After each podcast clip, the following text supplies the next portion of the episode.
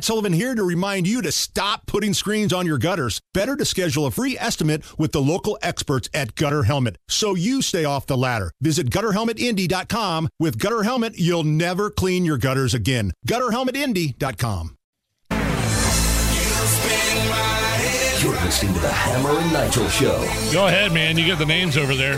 So the way this is going to work is we have no idea what these people want to talk about. All we have is a name. We call it caller roulette.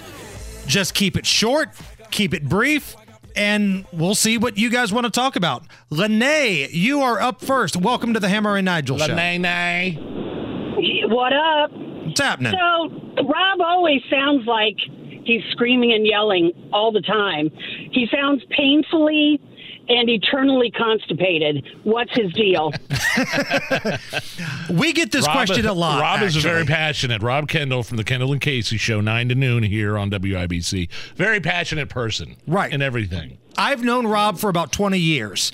And the thing is, he's so tough on Republicans because Rob is very conservative. He hates it when people don't do things right. He expects the Democrats to do their things. But if you've got an R next to your name or you're supposed to be some sort of conservative and you act like a worm, that's what really puts him off the rails, so to speak.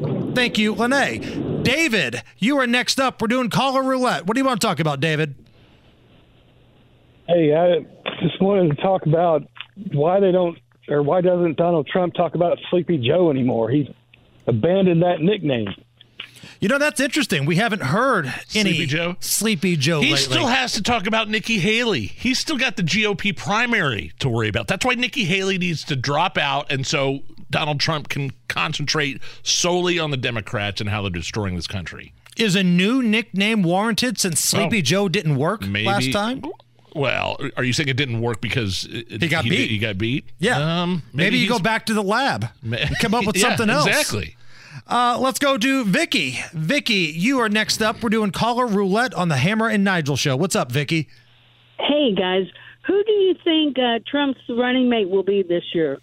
That's a great question. Um, The list is so long. Everybody from Stefanik to I've heard Marsha Blackburn, Tennessee, uh, Vivek, Tim Scott. and what's going to be odd is I think it's going to be uh, someone of color or a woman. And I Oh, say that's odd because the Republicans are supposed to be the ones that laugh at identity politics. Yes. But every name that I'm hearing is either Tim Scott, Kristi Noem. Vivek, Kristi Noem, um, Elise Stefanik. Uh, these are the names that are being kicked around right now. Uh, Tulsi Gabbard is another rumor that was out there. Now, she would have to completely become a Republican. Uh, but I've, I've heard they Don Jr. talking about Tucker Carlson. you know how good for this show it would be if it was Trump and Tucker be incredible. doing campaign events, just roasting people. It'd be like the comedy tour that Jeff Foxworthy went on with like Larry the Cable Guy and all those guys. It'd be hilarious. Uh, we've got John standing by. John, welcome to the Hammer and Nigel show. Hey, boys, the cannabis psychosis, I think is completely wrong. I think most people use the cannabis to keep from stabbing people 108 times. That's what I'm thinking, John.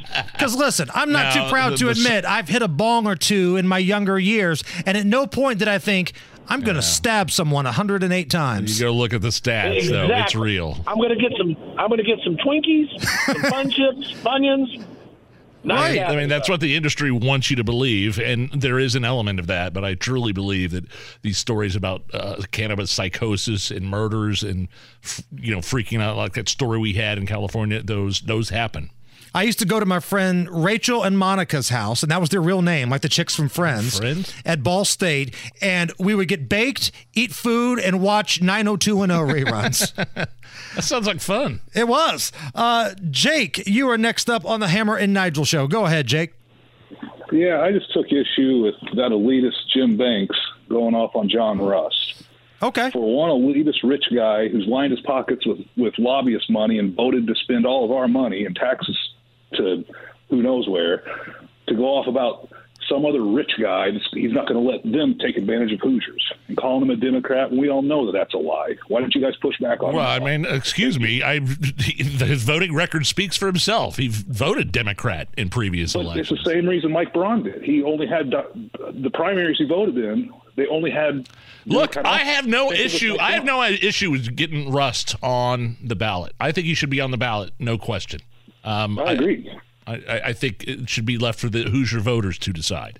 Right. And listen, we've had some pretty fair coverage here. Our newsroom Yeah, and Indy Politics. John Rust has had a platform on this station for months. Right. So don't give us the you didn't push back stuff. Uh, let's go to Jesse. Jesse, welcome to the Hammer and Nigel show. How you doing?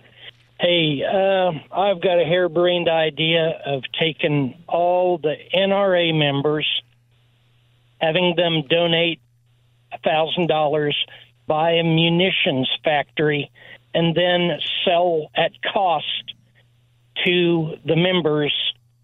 Um, try to recoup their thousand dollars in ammunition, make it more affordable. What's the odds of?